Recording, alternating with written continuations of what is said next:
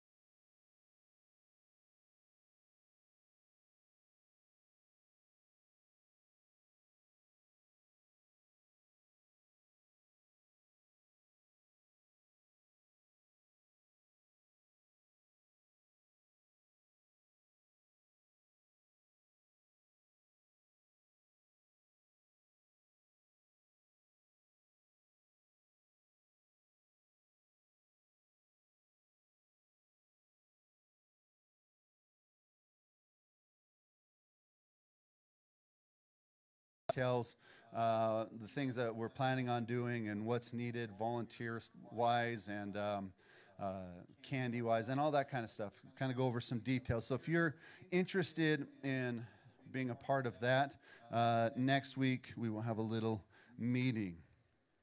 Uh, today we are continuing our study of Galatians. And today could prove to maybe be a little hard hitting. My hope is that it's not. I hope that today you leave uh, challenged, yes, but also encouraged and, and ready to, to jump out there and apply the principles that we'll learn today. A uh, quick recap three weeks ago, we looked at how we need the Spirit inside of us, that when we invite Jesus to do life with us, He sends His Spirit to guide us, to lead us, and, and to help us with this new life in faith. And a couple weeks ago, we looked at how through adoption, God's promises become ours, that uh, when we accept Jesus uh, into our lives as, as the Lord of our lives, um, God adopts us into his family and all the promises that have been given to uh, the prophets and to Abraham, Isaac, and Jacob now become ours. And that relationship with God is not one that's distant, but it's one that's close, it's personal. Um, and then last week we looked at how our freedom is our opportunity to love one another through service. And so last week I was told, and I really hope none of you noticed. I think maybe some of you did, but there was a typo on my slide. So every time it popped up, I think it said, uh, "Our freedom is our opportunity to love one another." Uh, thought, thought service, and I said, "No, it's through service." So anyway, it's like, man, you know, and that was an autocorrect. That wasn't my fault because in my notes it said through. So I'm blaming the system. But uh, how our freedom isn't there for us to gratify ourselves and our desires, but it's an opportunity to use it to serve and love other people. And today's kind of a, it's an extension of that message 3 weeks ago about the spirit living inside of us and last week's message about how our freedom isn't for our own gratification. And like I said, it could be hard to hear, but I want you to be challenged today. And we're going to look at how uh, what God's word is actually contrary to what society is throwing at us and what our culture is trying to teach us and share with us as truth. Um, as you know, we have uh, taken all of our study and based it, uh, wrapped it around Galatians 5:1 that says, "For freedom Christ has set us free. Stand firm, therefore, and do not submit again to a yoke of slavery."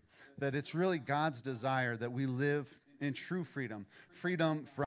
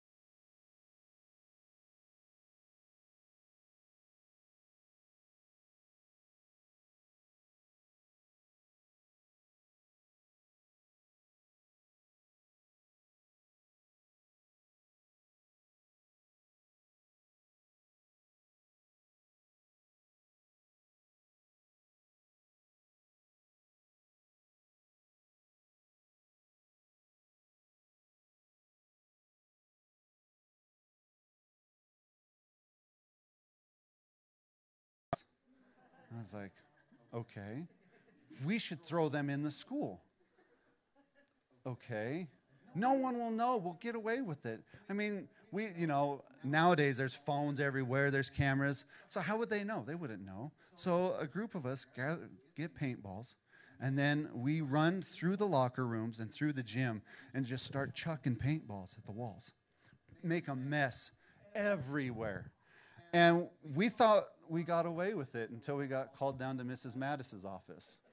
And it was like, and she wasn't the principal. She was the vice principal. She was the mean one.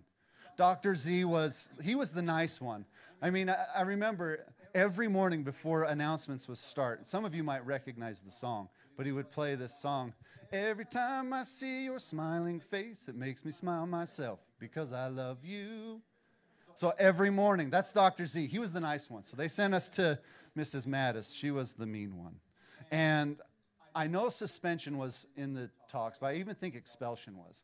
And so they're like, we got to call your parents. We got to let them know what you did. Please no. I don't want to deal with dad. You can take me out back and give me a spanking or something. I don't care. Just don't let dad know. So they call my parents, and now I'm at home and I'm sitting in the chair and mom and dad are in front of me, and they're talking to me. And because I knew better, my, my and I talked to my dad about it later in life, and he's like, Your genuine remorse over what you did was, he's like, for me, it was enough punishment. You genuinely felt so bad. He's like, you owned it, you, you know, you admitted you did it, and you were, I mean, I was just sobbing. I'm so sorry. You know, one of those kind of cries. And so I, I didn't get any other punishment besides that. But then my dad's like, what you will do is you will sit down, you will write a letter to your principal, your vice principal, to your school, acknowledging what you did and apologizing for it. And you have to hand deliver it. So I sat down and I wrote this letter and I walked up to Mrs. Mattis and I gave her the letter and I was suspended for a few days. Um, have you ever been influenced by someone to do something you know you shouldn't have done? Did you do it either because it sounded fun or it looked fun or peer pressure? How did you feel afterwards? Were you remorseful?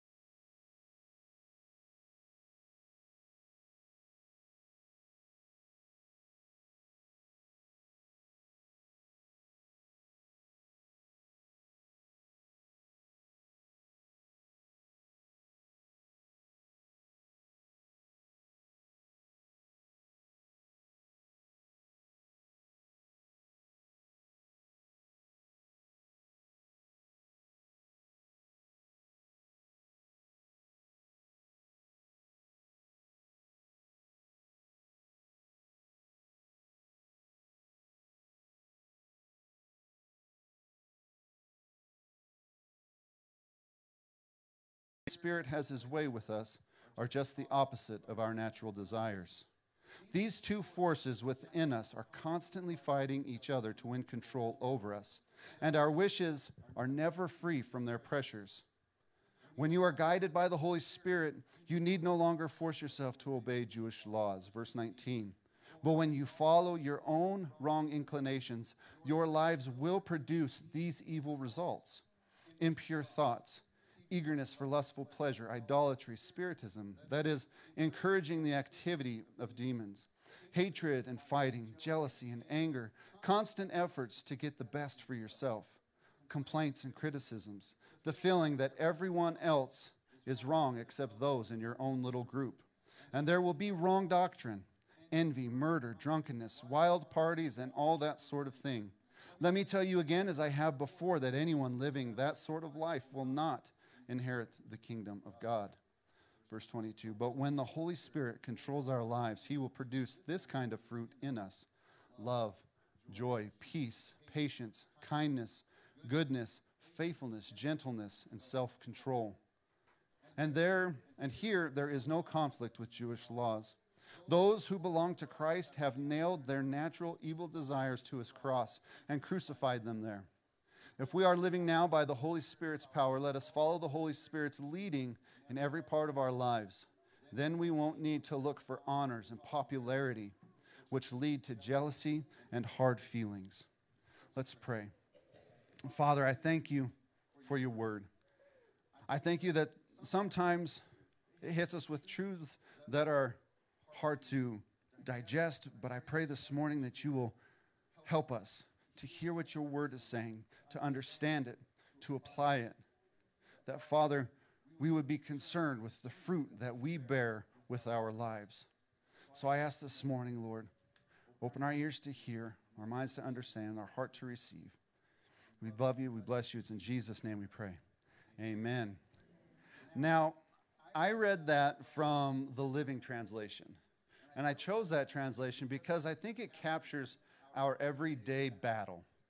And it also kind of, I felt it captured our current culture. Um, and to understand this battle between our spirit and our flesh, I want to take us back in time, like way back, to the, the way, way back. In fact, we talked about them last week, Adam and Eve.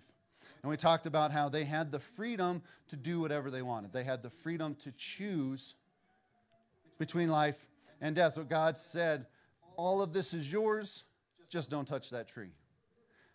Enter in Satan, enter in the devil, and now he comes.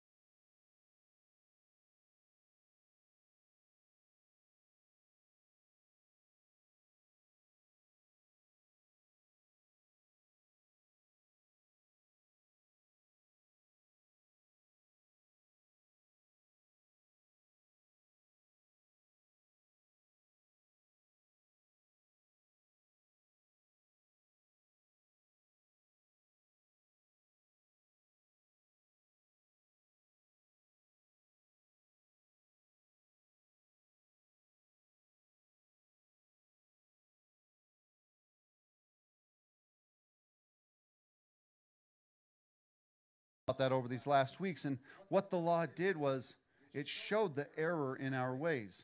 It showed how we were no longer in right standing with God. And it gave us rules, it gave us regulations, it gave us a way to get back to God. But the problem was none of us could live that. None of us could fulfill that law and live righteously. So now we have this duality inside of us now we're living with this sinful nature that is drawn to do things that are contrary to God's law. And now we have, because we are God's creation, we have the breath of life inside of us. We still have this draw, this desire that there's something there that this world isn't giving me, but it, it's there. And it's, it's our spirit longing for that relationship with God. Now, this might sound like rubbish. Like, wait a minute. You're telling me that because this one guy that I didn't know made a decision, it now affects me and my life and everybody else's life on this planet? Yes. Because if everybody is a descendant of Adam and Eve, their offspring have their nature. Just like my kids have part of my nature in them. So this sinful nature has been passed on through children for generation, generation, generation after generation. And we all live with this. But here's the hope. The hope Paul writes in Romans chapter 5 verse 19. He says, For just as through the disobedience of the one man the many were made sinners, so also through the obedience of the one man the many will be made righteous. So, what is Paul saying? He's saying Jesus made a way for us to defeat the desires of our flesh. He gave us a way to overcome death, to overcome uh, uh, the sinful nature, and to live a life of grace and to live a life of faith. So the question now becomes how do we defeat the sinful nature? How do we win this constant battle? Well, as I was sitting there thinking about it, I came up with these three points. I think they're pretty good, but we'll see what you think. The first thing you got to do is you have to acknowledge that you have a problem. The first step to any recovery is acknowledging that there is an issue. The second thing we got to do is recognize what the behavior is and what it's producing. What is the problem producing? And then the third thing is to find a solution and apply that solution. And that's what we find in these verses 16 through 28. So I'm going to I'm going to read again Galatians chapter 5 verses 16 through 18. It says this, I advise you to obey only the Holy Spirit's instructions. He will tell you where to go and what to do, and then you won't uh, always be doing the wrong things your evil nature wants you to. For we naturally love to do evil things that are just the opposite from the things that the Holy Spirit tells us to do. And the good things we want to do when the Spirit has his way with us are just the opposite of our natural desires. These two forces within us are constantly fighting each other to win control over us, and our wishes are never free from their pressures. When you are guided by the Holy Spirit, you need no longer force yourself to obey the spiritual or to obey Jewish laws. So, here in these verses, we see an acknowledgement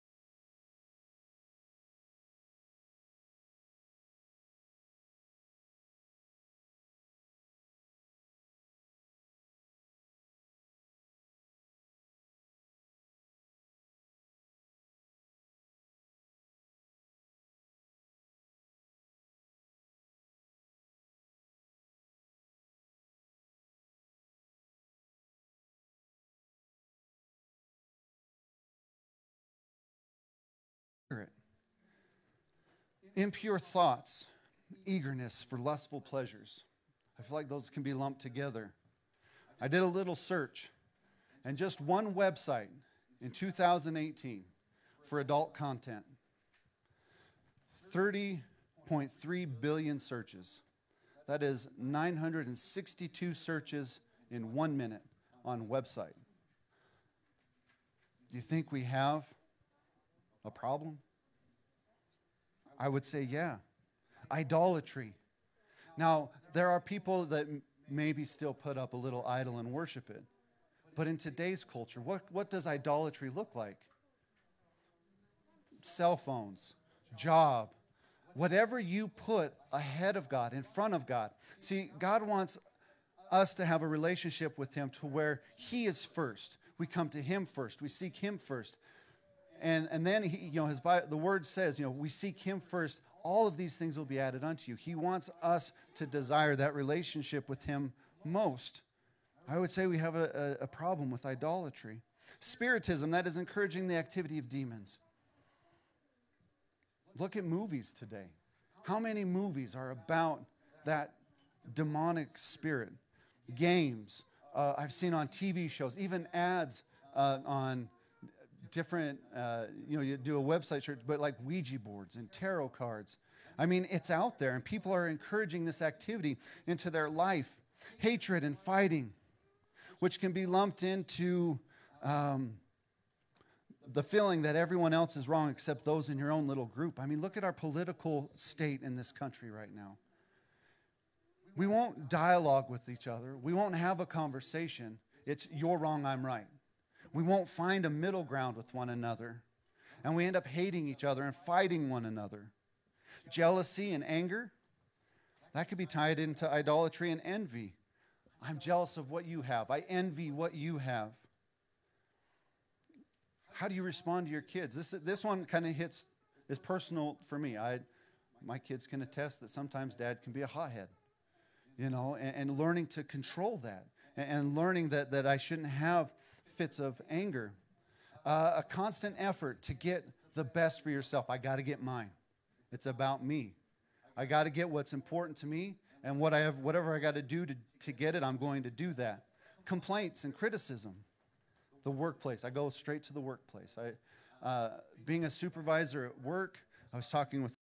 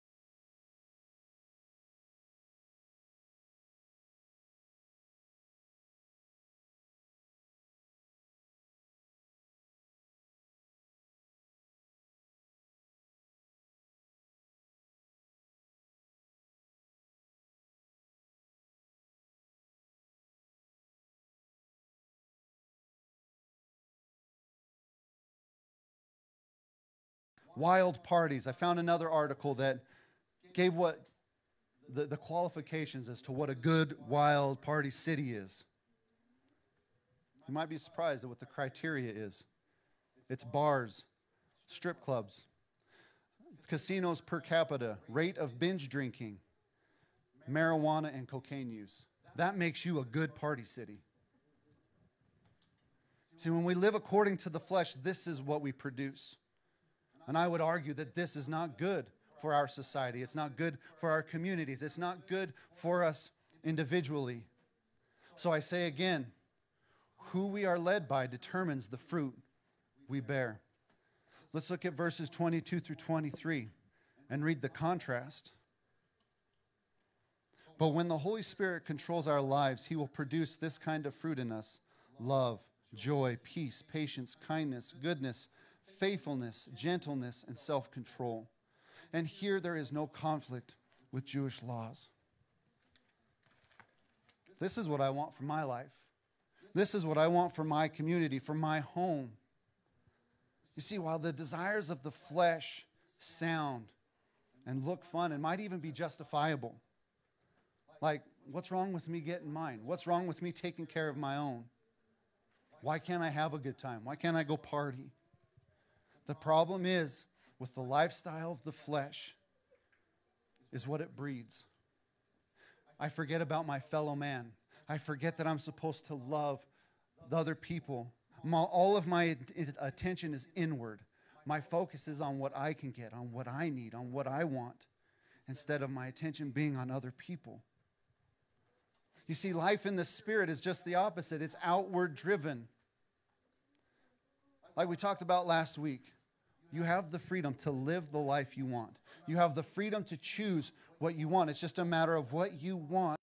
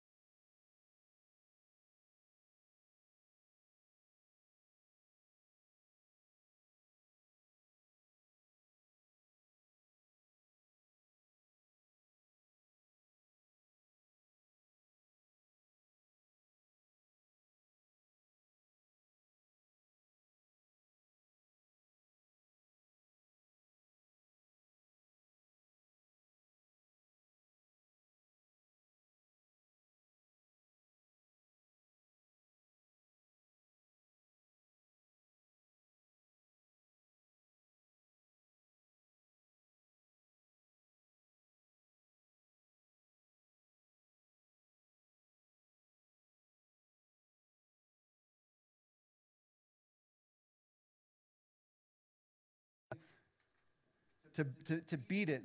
We simply need to tap in to that power. We simply need to go to the source. We must be led by the Spirit. Then we will be able to defeat the flesh that produces death. Now, hear me and don't mistake me. We're going to mess up. We'll make mistakes. We will fall. We'll make bad choices. We might lose our way. This side of heaven, we will not ever be perfect. That's not, that's not what I'm saying is to, to be perfect.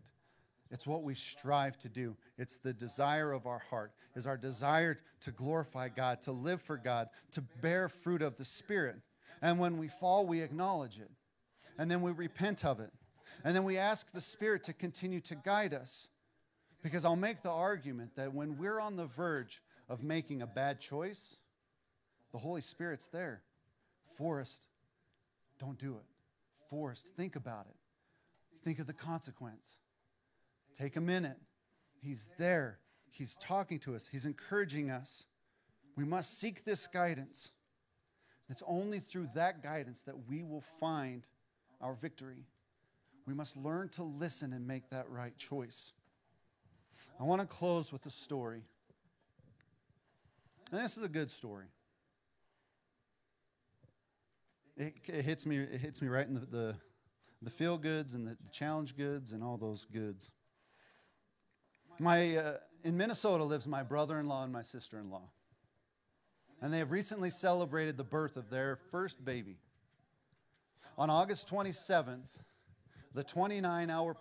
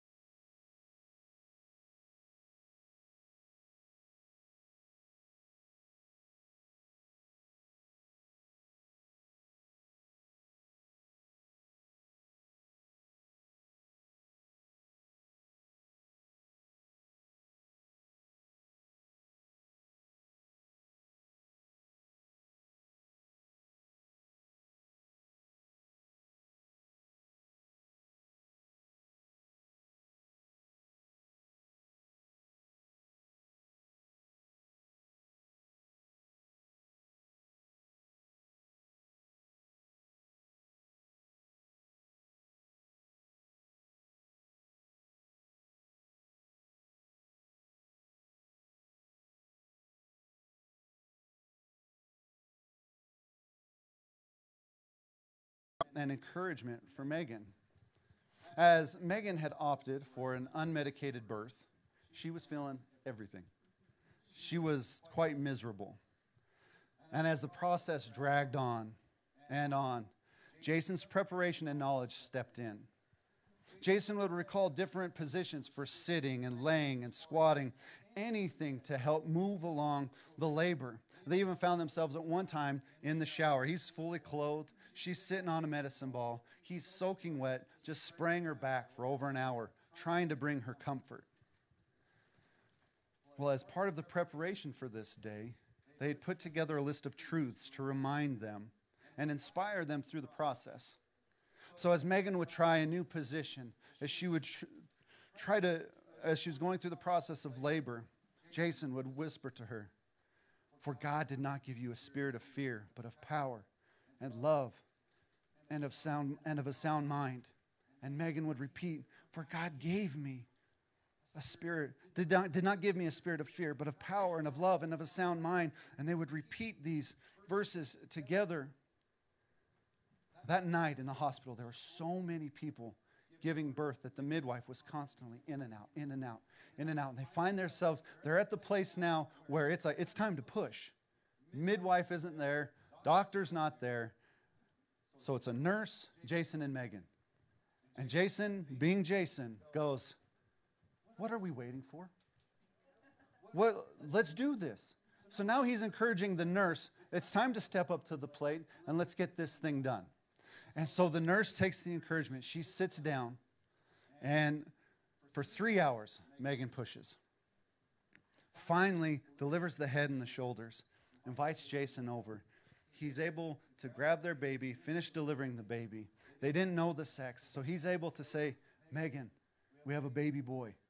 And put the baby, put Griffin on her chest. And the thing that's amazing is Jason, knowing Megan so well as they were going through the process, he knew that he needed to change his encouragement. She was an athlete, she was used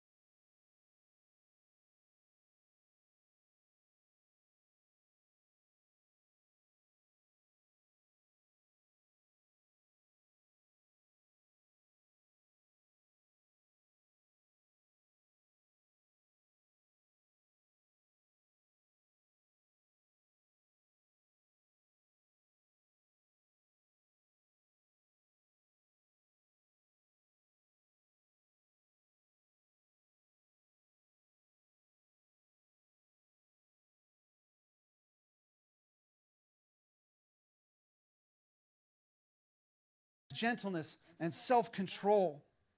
My friends, who we are led by determines the fruit we bear. Who we are led by determines the fruit we bear. What would this world look like if the church would grab hold of all that God offers through the Spirit? Imagine if we had a world that was filled with people that love people, no matter who they are, where they come from. That we were filled with the joy of the Lord, that the joy of the Lord was our strength, that we had His peace, the peace that surpasses all understanding, that we had patience and kindness to know how to deal with everybody, that our heart would be filled with goodness and gentleness, faithfulness. I want to be someone that's faithful. I have seen two marriages this year fall apart because of unfaithfulness. And to have self control, to be able to control my reaction, to be able to control my temper, to be able to control what I say, what I think, that the fruit of the Spirit would be evident in my life. What would this community look like if we as a church could grab hold of that and invite the Holy Spirit to lead us and to guide us? And now here's a picture of Allison with Griffin. Griffin Jude Gonzalez, born on August 28th at 7:40 a.m., weighing 7 pounds 2 ounces, 20 inches long. Megan labored for 29 hours, pushing for 3. And there he is. Allison's in Minnesota right now, getting to meet him for the first time. Pretty cool. Let's pray. Father, we come to you. And I thank you for your people. And I thank you for your word. And I thank you that you give us the Holy Spirit to guide us, to lead us. I thank you, Lord, that you challenge us, even when it's hard to hear, even when sometimes we don't want to accept it. But may the